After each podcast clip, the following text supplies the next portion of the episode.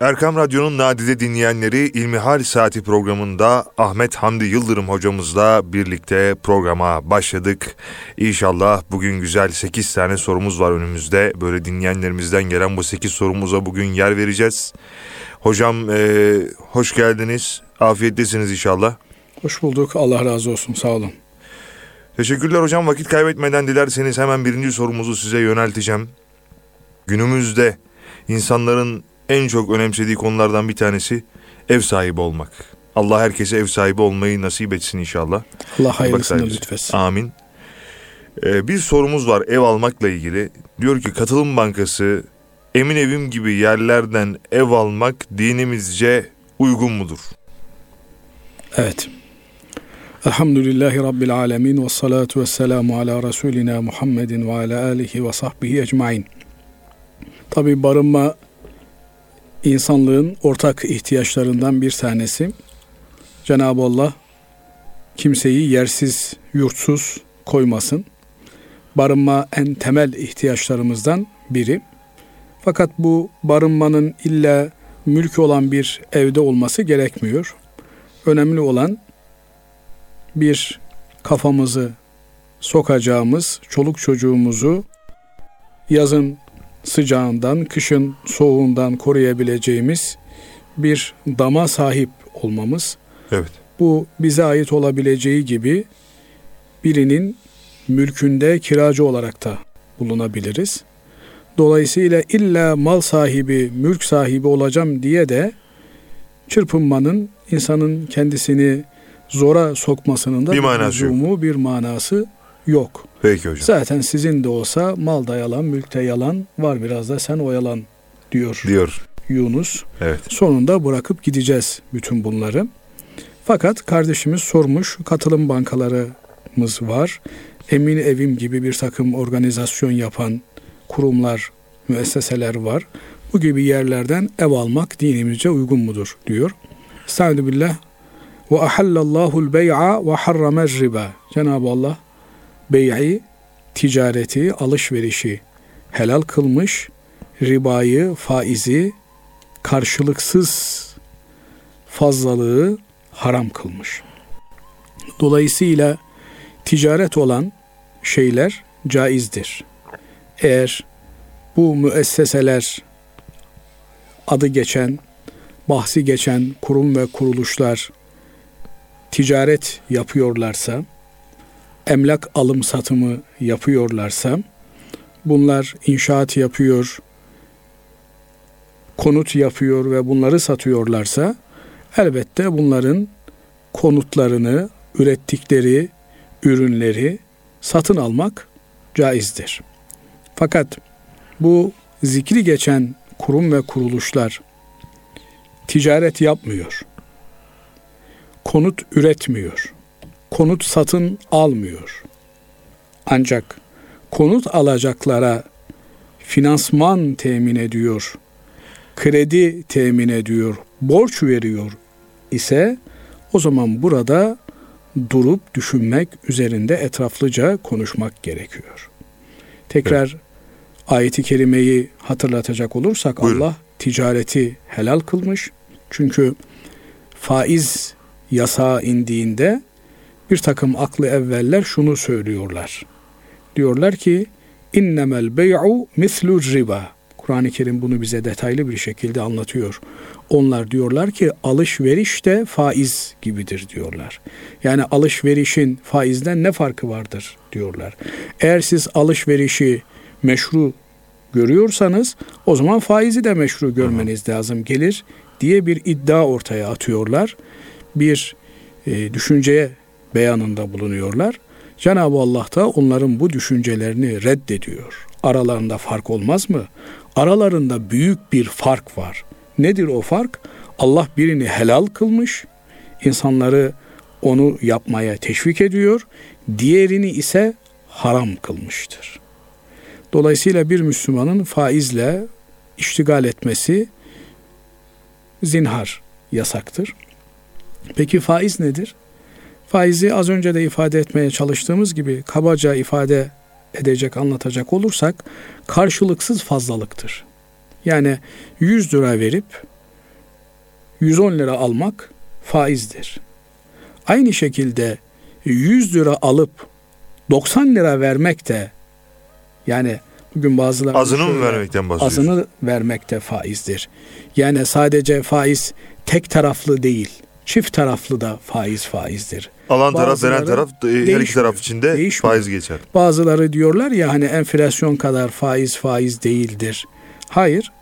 Bize dinimizin öğrettiği 100 lira verip 110 lira almak faiz olduğu gibi 100 lira verip 90 lira almak da faizdir. Hı hı. Yani sen, ne aşağı ne yukarı olacak öylece tam rakam. Sen haksızlık gördüğün zaman bu olmuyor da haksızlık yaptığın zaman oluyor o da değil. Hakkın dışına çıkıyor. Peki o zaman sizin bu e, söylediklerinizden bir şey ortaya çıkıyor. 100 lira verip 100 lira almak hani bazen diyorlar ya sıfır faiz. Hı hı.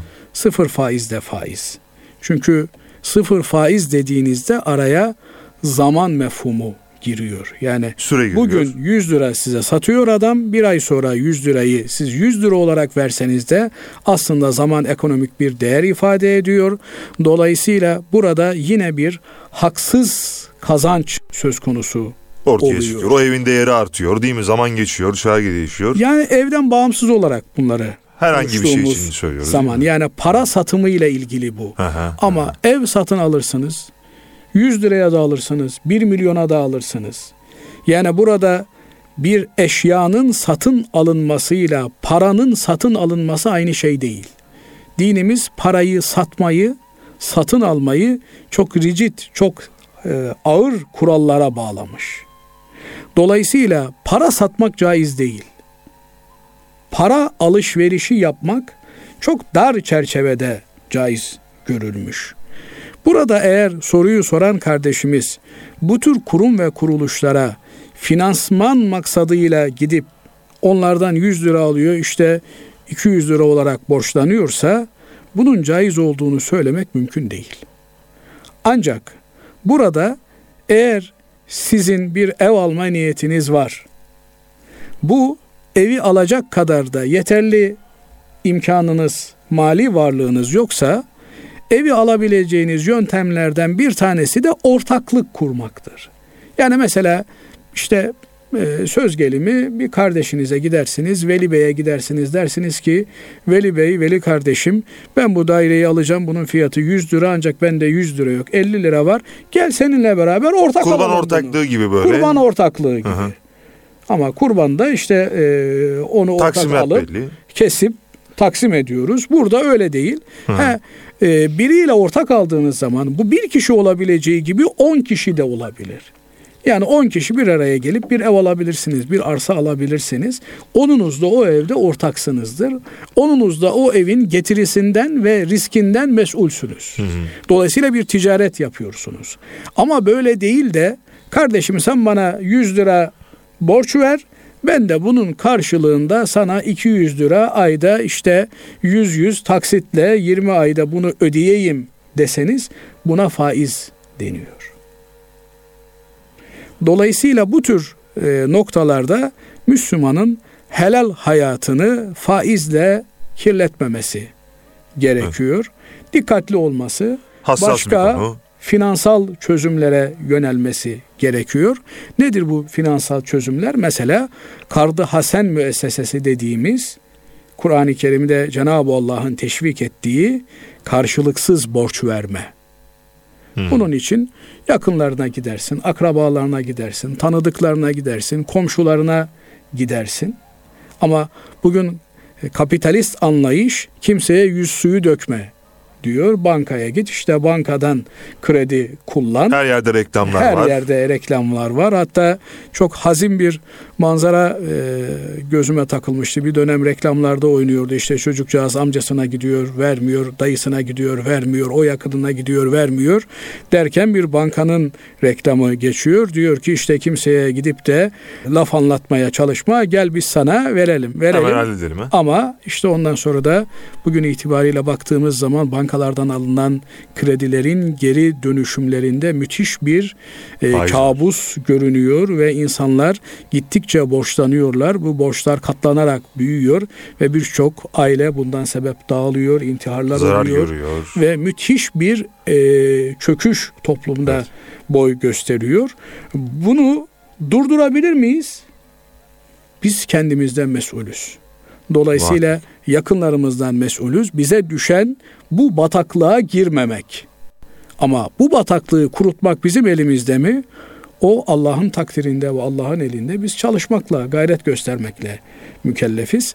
Tekrar toparlayacak olursak soruyla ilgili eğer bu tür kurum ve kuruluşlar ticaret yapıyorlarsa bunlardan ev alınır.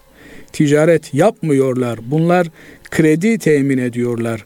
Finans sağlıyorlarsa bunlardan da uzak durmayı ben şahsen bütün kardeşlerimize tavsiye ediyorum. Bu aradaki ince çizgiyi iyi takip edelim. Bunu iyi bilelim değil mi bu işler Evet, bu- varken? Hakikaten haramla helalin çizgisini oluşturuyor. Önemli bir çizgi. Peki hocam teşekkür ediyoruz. Şimdi e, bir başka konuya, yiyecek, içecek konusuna e, geleceğiz. Deniz canlılarından bu midye ve yengeçlerle ilgili e, bir soru gelmiş. Midye ve yengeç yemek dinimizce uygun mudur demiş dinleyicimiz, bir dinleyicimiz. Bakalım hocam buna ne diyeceksiniz?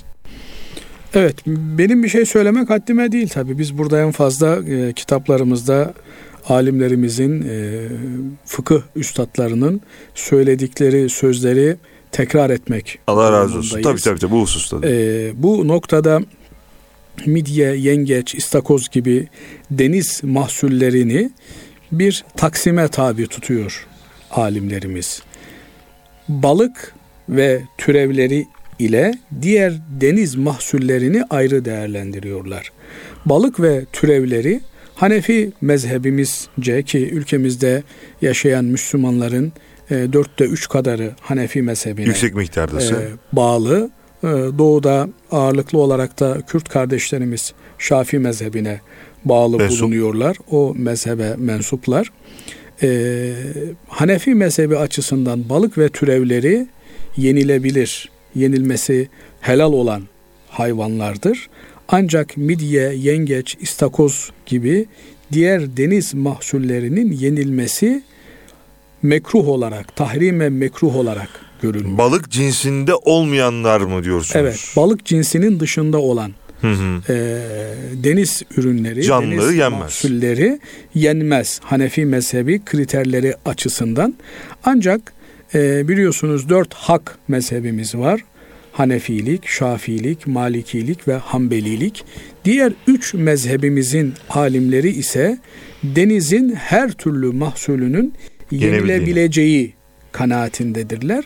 Bir takım ufak tefek istisnalar var ama e, midye ve yengeç bağlamında değerlendirecek olursak diğer üç mezhebimiz bu tür deniz mahsullerinin yenilebileceğini söyler ise de Hanefi mezhebi balık türü olmayan mahsullerin yenilmesinin doğru olmadığını, harama yakın mekruh olduğunu ifade ederler. He, eğer birileri bölgeleri itibariyle yaşadıkları yer ve coğrafya itibarıyla bu tür hayvanları yemeği adet haline getirmişlerse onların artık e, günlük yaşantılarının bir parçası olmuş ise onlara bunları yemeyin demeyiz. Niye? Çünkü mezheplerde üç mezhebin bu noktada yenilebileceği noktasında kanaati var. Ancak yani ilk defa tecrübe edecek, yiyecek bir kimse için de Hanefi ise bu kardeşimiz buna yemesini tavsiye etmeyiz. Çünkü e, bu tür e, deniz mahsulü yani balık dışındaki deniz mahsulleriyle ilgili bunların e, işte e, fıtrata uygun olmadığı yönünde Hanefi alimlerimizin kanaatleri var. Onlara da bağlı kalarak bunları yemelerini yeni tecrübe edecek olan, tadacak olan kardeşlerimize tavsiye etmeyiz. Yiyenlere de niye yiyorsunuz Demeyiz diyor. demeyiz. Niye demeyiz? Çünkü bunlar ihtilaflı konular olduğu için. Hı hı. Binaenaleyh bu ihtilaflı konularda herhangi bir e, görüşle amel eden kardeşlerimizin o görüşle amel etmesinin önünün açık olduğunu ifade etmemiz gerekir. Peki değerli hocam. Şimdi Allahu Ekber bir soru var önümüzde. Ee, Kur'an'a hakaret edildiğinde bir Müslüman ne yapmalı? Şimdi tabi e, Kur'an-ı Kerim'e, dinin sembollerine ki Cenab-ı Allah bunları şair olarak yani dinin sembolleri, alametleri olarak Kur'an-ı Kerim'de tanımlıyor. Ve bu sembollere saygı gösterilmesinin takvanın gereği olduğunu bizlere bildiriyor. Kur'an-ı Kerim'in kendisine veya onun taşıdığı, bünyesinde barındırdığı hükümlere hakaret ile Müslümanlık asla bağdaşmayacak şeyler. Bir Müslümanın böyle bir şeye tevessül etmesi mümkün olmadığı gibi böyle bir eylemin işlendiği yerde tepkisiz kalması da mümkün değil. Bırakın Kur'an-ı Kerim'e haşa e, hakaret edilmesini, dil uzatılmasını, şeriatımızın herhangi bir hükmüne karşı lakayt, laubali davranılan bir ortamda bir Müslümanın bulunması mümkün değil. Yani tepkisiz olarak burada bulunması mümkün değil. Efendimiz Aleyhisselatü Vesselam'ın hadislerine baktığımız zaman Efendimiz sallallahu aleyhi ve sellem sizden biri bir münker yani şeriatın tanımadığı, reddettiği, kabul etmediği bir şeyi görürse ona karşı tepkisiz kalmasın buyuruyor. Bu tepkiyi anlatırken de fel yugayyirhu biyedihi eliyle ona mani olsun diyor. Eğer eliyle ona mani olamıyorsa o zaman diliyle mani olsun diyor. Eğer diliyle mani olamıyorsa o zaman kalbiyle ona tepkisini ortaya koysun. Kalp ile o eyleme karşı duyulan tepki de imanın en asgari noktasıdır diye ifade ediyor. Peki elle tepki koymak nasıl olur? Eğer siz o yanlışı şeriatın kabul etmediği, reddettiği, uygun görmediği olayı değiştirebilecek iktidara sahipseniz, buna engel olabilecek düzeyde bir yetkiniz varsa o yetkinizi kullanmanız gerekiyor.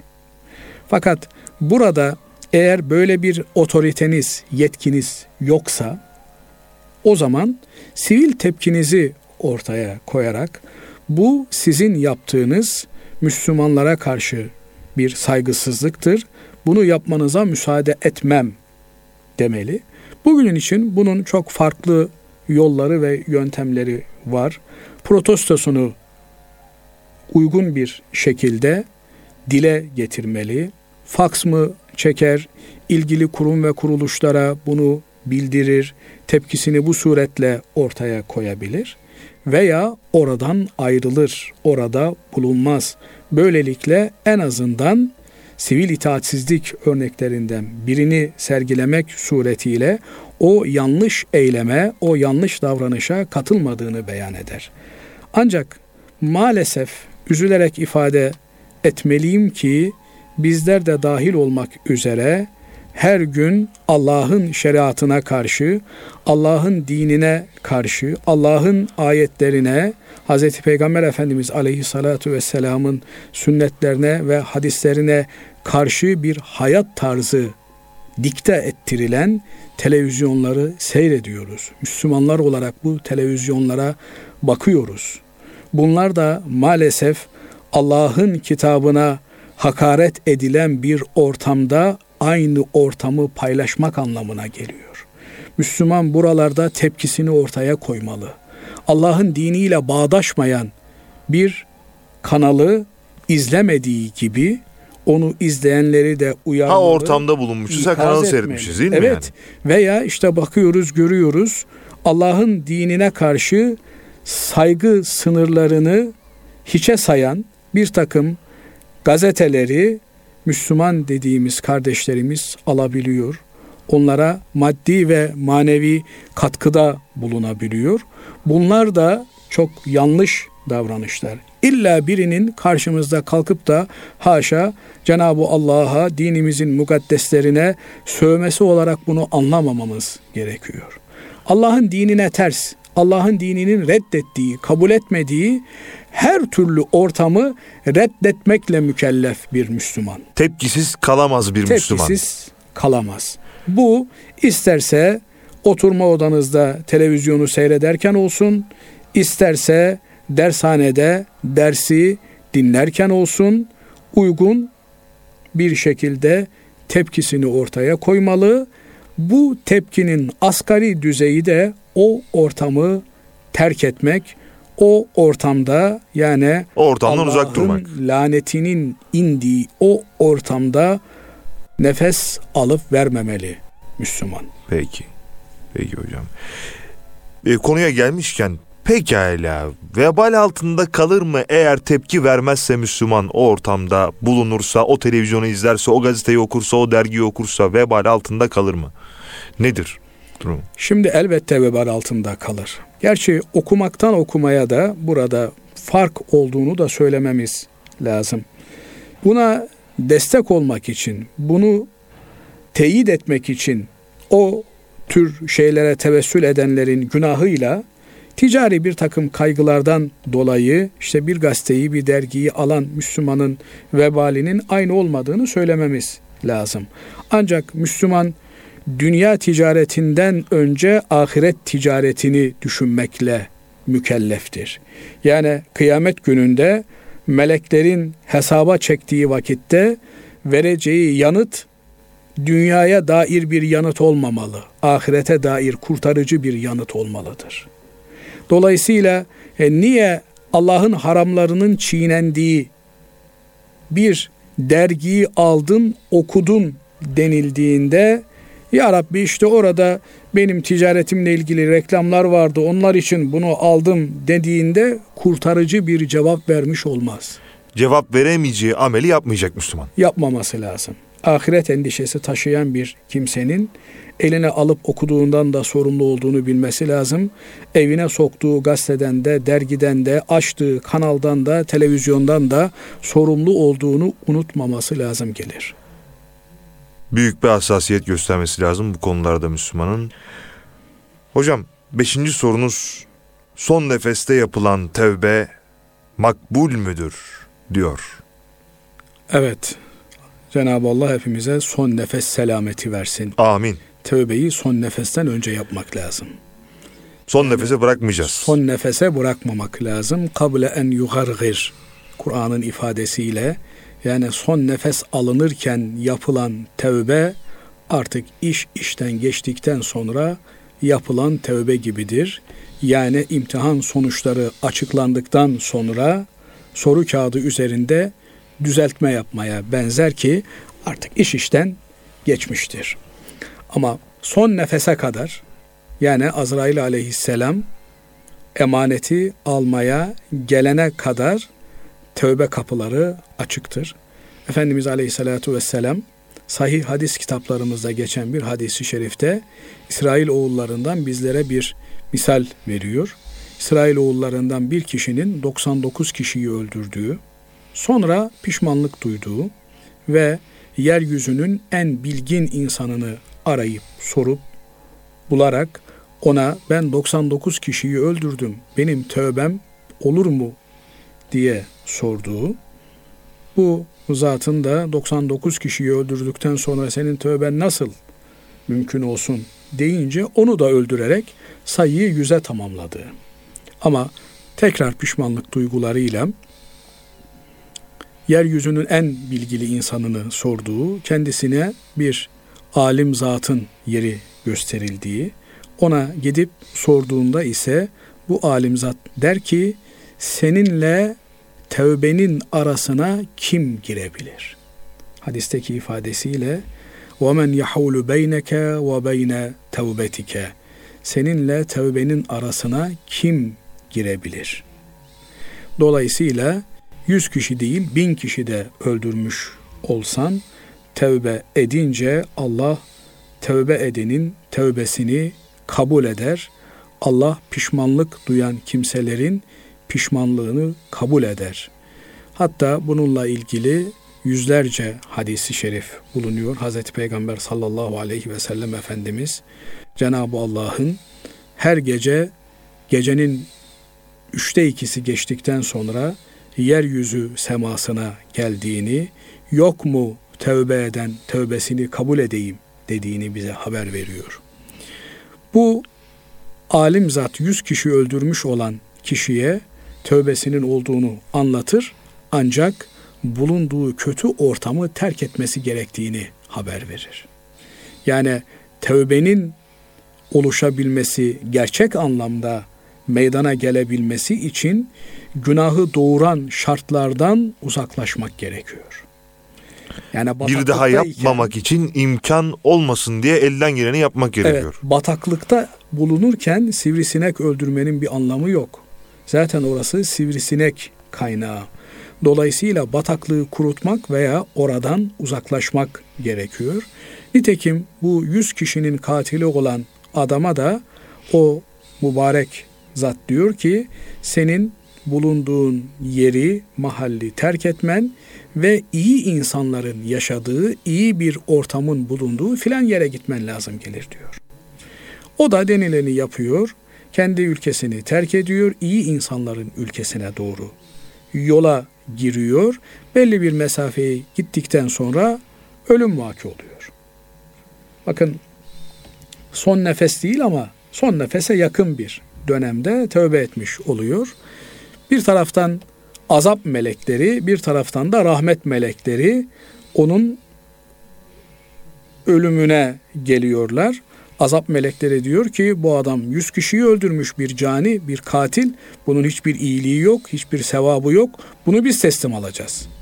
Rahmet melekleri de diyor ki hayır bu tövbe etmiş biri. Allah tövbe etmiş olan kulun tövbesini kabul eder ve tövbesi kabul olduktan sonra da hiç günah işlememiş gibi olur. Aralarındaki bu ihtilafı bir tabiri caizse üst mahkemeye taşıyorlar ve burada deniliyor ki iki mesafeyi de ölçün. Yani kötülerin ülkesi ile iyilerin ülkesi arasındaki mesafeye bakın ve bu adam nereye yakınsa onu oraya katın. Hmm. Ölçüyorlar ki iyilerin ülkesine bir karış yakın olduğu görülüyor ve rahmet melekleri ona rahmet muamelesi yapıyorlar. Buradan anlayacağımız olay şu. Tövbeyi Allah son nefese gelinceye kadar yapılan tövbeleri kabul ediyor. Ancak bu tövbenin gerçek anlamda bir tövbe olabilmesi için kötülükleri doğuran ortamdan iyiliklerin, faziletin, erdemin bulunduğu ortama geçmek gerekiyor. Bu tövbenin kalıcı olabilmesi, sonuç verebilmesi için tövbenin gereklerini yerine getirmek O pişmanlıkla, o tövbeyle gerekiyor. o ortamdan uzak durmak Bir gerekiyor. de tabi e, tövbenin şartları var. E, bu şartların yerine gelmesi gerekiyor. Eğer namaz kılmayan biri ise namazsızlığa tövbe etmişse o namazlarını kaza etmesi gerekiyor. Eğer kul hakkı yenmiş ise bu kul haklarından tövbe edilmiş ise o zaman hak sahiplerine haklarının iade edilmesi gerekiyor. gerekiyor. Eğer bunlar biliniyorsa tabi bunlara haklarını iade etmek kolay da eğer bilinmiyorsa mesela Allah muhafaza etsin. Kamu malını irtikap suçu işlenmişse yetim malı, vakıf malı gibi yani e, sahibini bulup helalleşmenin mümkün olmadığı bir takım suçlar işlenmişse çok ağır ve vebali büyük bir günah işlenmiş demektir ki bu kardeşlerimizin bol bol göz yaşı dökerek Cenab-ı Allah'a yalvarıp yakarmaları ve yaptıkları bu haksız kazançları telafi etme cihetine gitmeleri gerekir. Eğer bir kimsenin e, şerefine, ırzına, e, onuruna, saygınlığına bir halel söz konusu ise, birinin gıybetini yapmış, birini çekiştirmiş, birini haksız yere e, bir şeyle itham etmişse o zaman onunla da yüzleşmeli. Kardeşim ben senin şurada gıybetini yaptım, hakkını helal et demeli ve helalleşmenin yollarını aramalıdır. Bu tür şartları uygun bir tarzda yapılan tevbeleri Cenab-ı Allah kabul eder. Çünkü ayeti kerimelerde onu müjdeliyor bizlere. Cenab-ı Allah şirk dışında bütün günahları affedeceğini hı hı. beyan ediyor. Cenab-ı Allah şirke düşmekten, şirkin aşikar ve gizlisine kapılmaktan hepimizi muhafaza Amin. eylesin. Bütün Amin. günahlarımız için de Cenab-ı Allah'a tövbe ederiz, niyaz ederiz. Cenab-ı Allah günah bataklığından bizleri korusun. İnşallah. Amin. Amin hocam. Diğer sorumuza geçelim öyleyse. Peygamber Efendimiz diyor soruda. Peygamber Efendimiz toplu zikir yapmış mıdır? Hiç toplu zikir yaptı mı Efendimiz? Tabi zikirden ne kastedildiği önemli. Cenab-ı Allah Kur'an-ı Kerim'i zikir olarak ifade ediyor. Sana zikri indirdik diyor. Namaz bir zikirdir. Namaz zikir olarak ifade ediliyor. Ee, böyle olunca da tabi Hazreti Peygamber aleyhissalatu vesselam Efendimiz toplu zikir yapmış mıdır? Toplu namaz kılmış mıdır? Evet toplu namaz kılmıştır. Efendimiz aleyhissalatu vesselam her münasebetle Müslümanların bir araya gelmelerini, onlara birlikte olmalarını tavsiye etmektedir.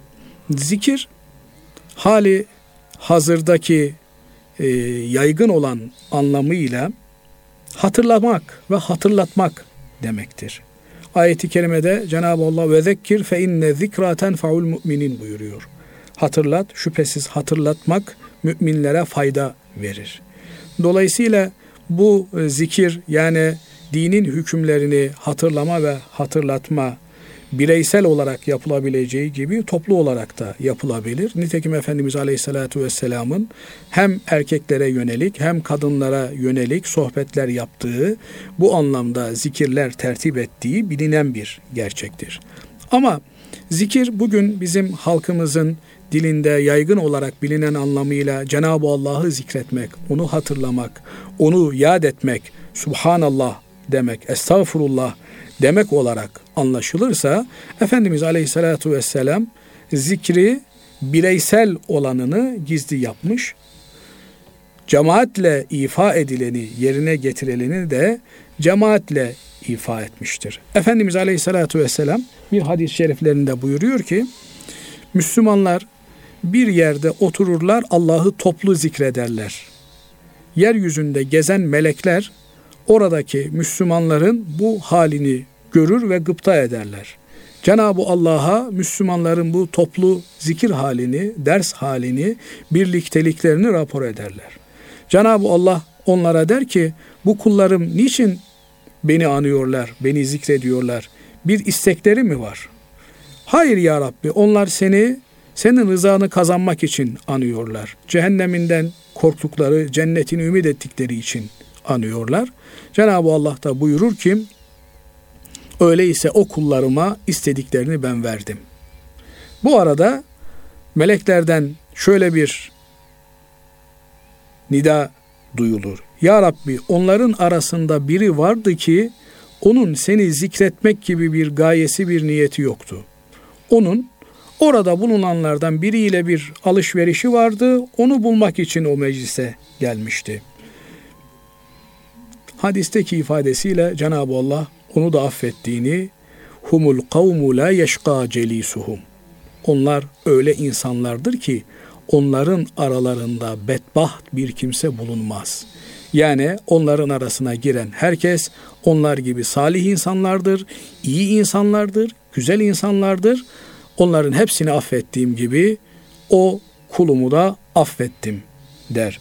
Buradan da anlıyoruz ki Hz. Peygamber sallallahu aleyhi ve sellem Efendimiz yeri geldiğinde toplu zikri bizlere teşvik etmekte.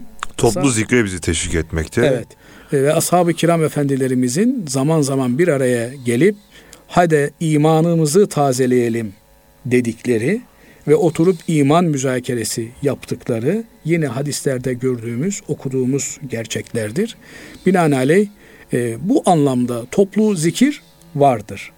Ama bazen böyle işte camilerde, dergahlarda insanların yan yana gelip ayağa kalkıp e, sesli bir şekilde belli bir ritüeli takip etmeleri suretiyle icra edilen merasimler türünden bir zikir yaptığı, bir organizasyon tertip ettiğine dair benim bildiğim bir haber yok.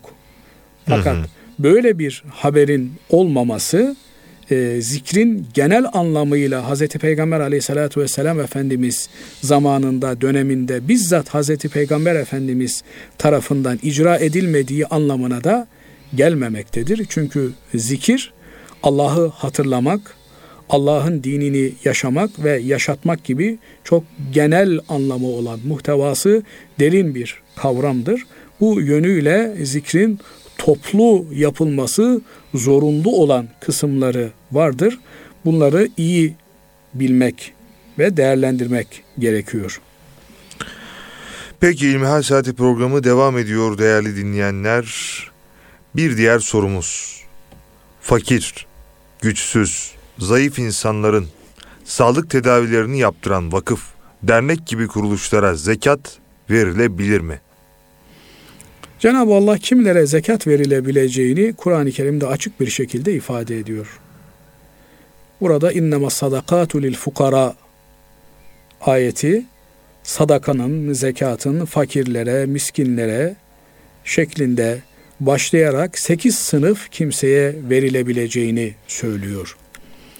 Ve bu ayeti kerimeden alimlerimizin, dört mezhep alimlerimizin anladığı zekatın ancak ve ancak temlik yoluyla ve fakirin eline verilmek suretiyle ödenebileceğidir.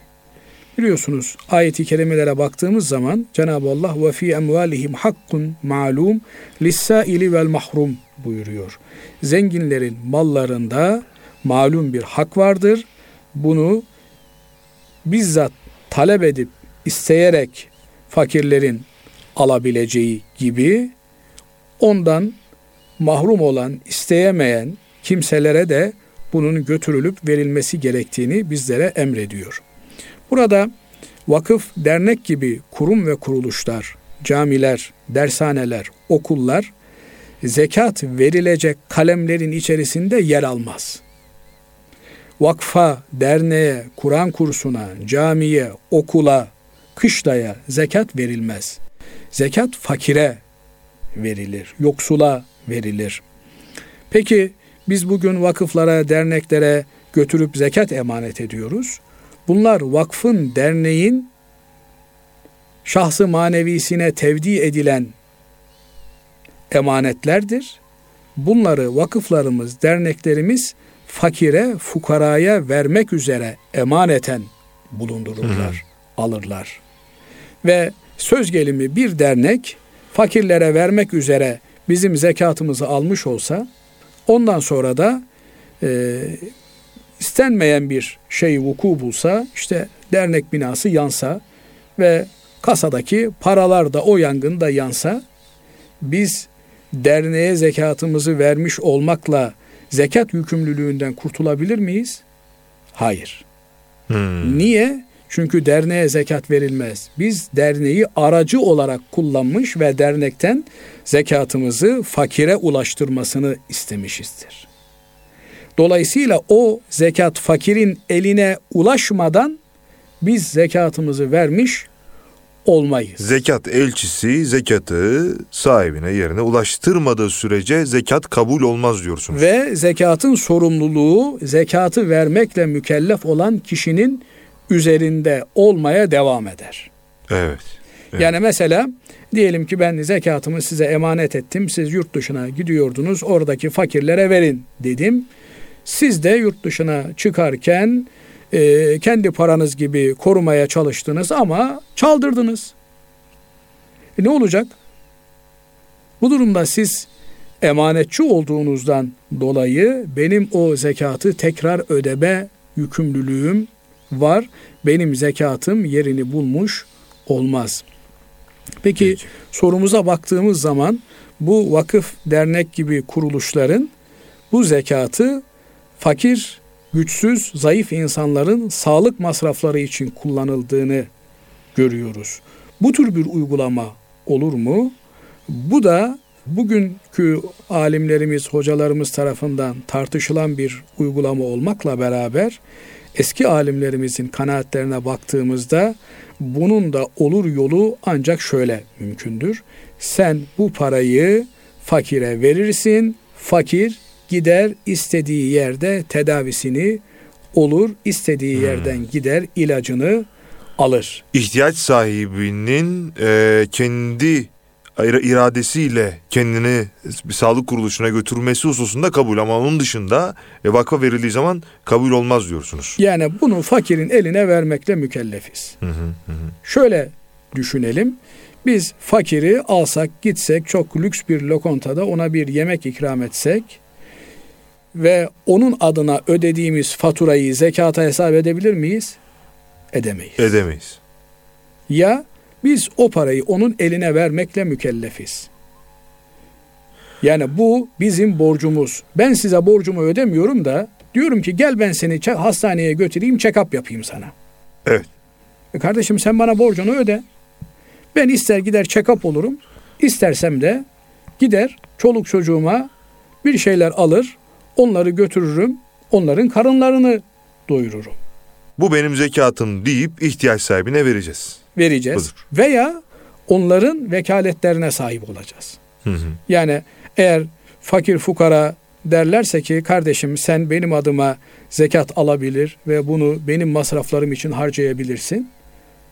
Böyle bir vekalet eğer elimizde varsa o zaman bu tür e, vekalet gereği olarak bu paraları alıp onlar adına kullanabiliriz. Bir ince bir soru çıkıyor meydana e, kıymetli hocam. E, bir ihtiyaç sahibi hastaneye düşmüş, ilaca ihtiyacı var. E, siz de zekat vereceksiniz. Diyor ki benim çok ihtiyacım var. Bana verir misiniz zekatınızı? Çok makbule geçer. İhtiyaç sahibiyim. Şu anda hastanedeyim. Onun ilaç ihtiyacını karşılarsa eğer zekat verecek kişi o zaman nasıl olur? E, o zaman vekalet vermiş olur. Vekalete giriyor değil yani mi? diyor ki işte benim ihtiyacımı karşıla diyor. Hı hı. Bunun anlamı ne? Yani ben senin e, verdiğin Kendi isteğiyle değil mi vekili Tabii. olmuş oluyor. vekili olmuş oluyor. Bu Hı hı. e, olması gereken bu. Hı hı. Hı hı. E, dolayısıyla bu hassasiyete dikkat etmek lazım. Belki birileri kalkıp diyebilir ki ne fark eder kardeşim nihayetinde adamın işi görülmüyor mu? Hayır ol, hayır olmuyor mu değil mi? Hayır yani? olmuyor mu diyebilir. Hayır kapısı geniş. Ama zekat çok ince bir Farklı bir ibaret değil mi? husus, bir ibadet. Bu ibadeti yerine getirirken şartlarına riayet etmek Tabii. lazım gelir. Bu hususa dikkat edelim. E, çünkü hassas bir denge var burada.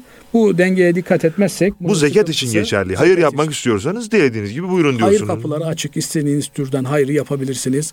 Hayır olarak, vakıf olarak hastane yapabilirsiniz. Hı hı. O hastaneye insanlara tedavi hizmetleri sunabilirsiniz o hastanede. Mesela bununla ilgili vakıf kuraba hastanemiz var. Hı hı. Değil mi?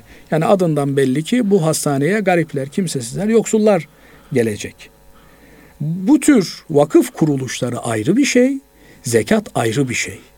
Yani Hükümleri belli değil mi zekatın yani? Bu ibadetleri birbirine karıştırmamak lazım. Zekat vermek istiyorum ama ben bu zekatı camide kullanmak istiyorum. Yapamazsın. Yani camiyi vakfedebilirsin. Camide hayır hasenat kullanabilirsin. Ama zekat fakirin, fukaranın hakkı. Yetimin, yoksulun, kimsesizin, çaresizin hakkı. Onun hakkından kesip e, sözüm ona bir hayır hasenat yapma lüksümüz yok. Zekatı e, diğer e, hayır işleriyle bir e, farklı bir e, duruma, farklı bir keseye koymak e, ve ona göre hassas davranmak Evet. gerekiyor diyelim efendim. Evet. Peki programımızın sonuna doğru yaklaştık. Bir soruya daha yer verelim. Onun sonrasında inşallah e, programımızın bu bölümü de bugünkü bölümü de sona ersin. Namazda secdeye giderken ayakların kalkması namazımızı bozar mı? Şimdi tabii bu e, hassas bir e, konu. Maalesef bazı kardeşlerimizin böyle yaptığını e, camilerde Gözle denk geliyoruz. görüyoruz. Hazreti Peygamber Efendimiz yedi ağza üzere secde yapmakla emrolundum diyor. Bunlardan ayak en önemli azalardan bir tanesidir. Yani e, secdede ayağın yere basması gerekiyor. E, eğer ayak yere basmamışsa secdede o zaman eksik bir secde söz konusudur. Secde eksik olunca namaz da eksik olmuş oluyor. Ama şunu da hatırlatalım değerli kardeşlerimize. e, bir Subhanallah diyecek kadar, Subhane Rabbiyel Ala diyecek kadar ayağı yere basarsa e, secdesi inşallah sahih olmuş, geçerli olmuş olur. Ama bütün bir secde zamanını, ayaklarını yerden keserek tutarsa o zaman o secdede ayaklarını yere koymamış olur ki onun namazı e, sakatlanmış olur. Eğer Sıkıntıya girmiş olur. Böyle namaz kılmışsa bu namazlarını iade etmesi lazım gelir. Bu eksikleri için de yeniden e, değil mi niyet edip yeniden namaza durması gerekiyor. E, tabii çünkü e, secde namazın en önemli rükünlerinden bir tanesi. Hı hı. Bu rükün olmayınca namaz namaz olmamış. Tekrarı ortaya çıkıyor. O zaman tekrar bunu kılmak gerekiyor. Peki son olarak söylemek istediğiniz şeyler var mı hocam? Hem dinleyicilerimize hem bu sorularla ilgili e, söyleyeceğiniz şeyler varsa alalım. Onun mütakibinde Allah razı olsun. kapatalım. Teşekkür ederiz. E, Huzeyfe kardeşimiz de programı yapıyorduk. Onun bir hastası var. Onun için de Cenab-ı Allah'tan hayırlı şifalar talep ediyoruz. Değerli Amin. dinleyenlerimizden de e, bu dua isteklerimizi onlara da sunmuş olalım böylelikle. Allah razı olsun. İnşallah bir başka programda tekrar Cenab-ı Allah bizleri buluşturur. İnşallah. İnşallah hocam. Bugün Huzeyfe kardeşimizin yokluğunda e, ben Doğan Akın yardımcı olmaya çalıştım. Size soruları yöneltmeye çalıştım. E, buradan bizi dinleyen herkese teşekkür ediyor. Saygılar sunuyor ve tekrar bir sonraki programda Erkam Radyo'da buluşmak üzere diyorum. Hoşçakalın. Selam ve duayla.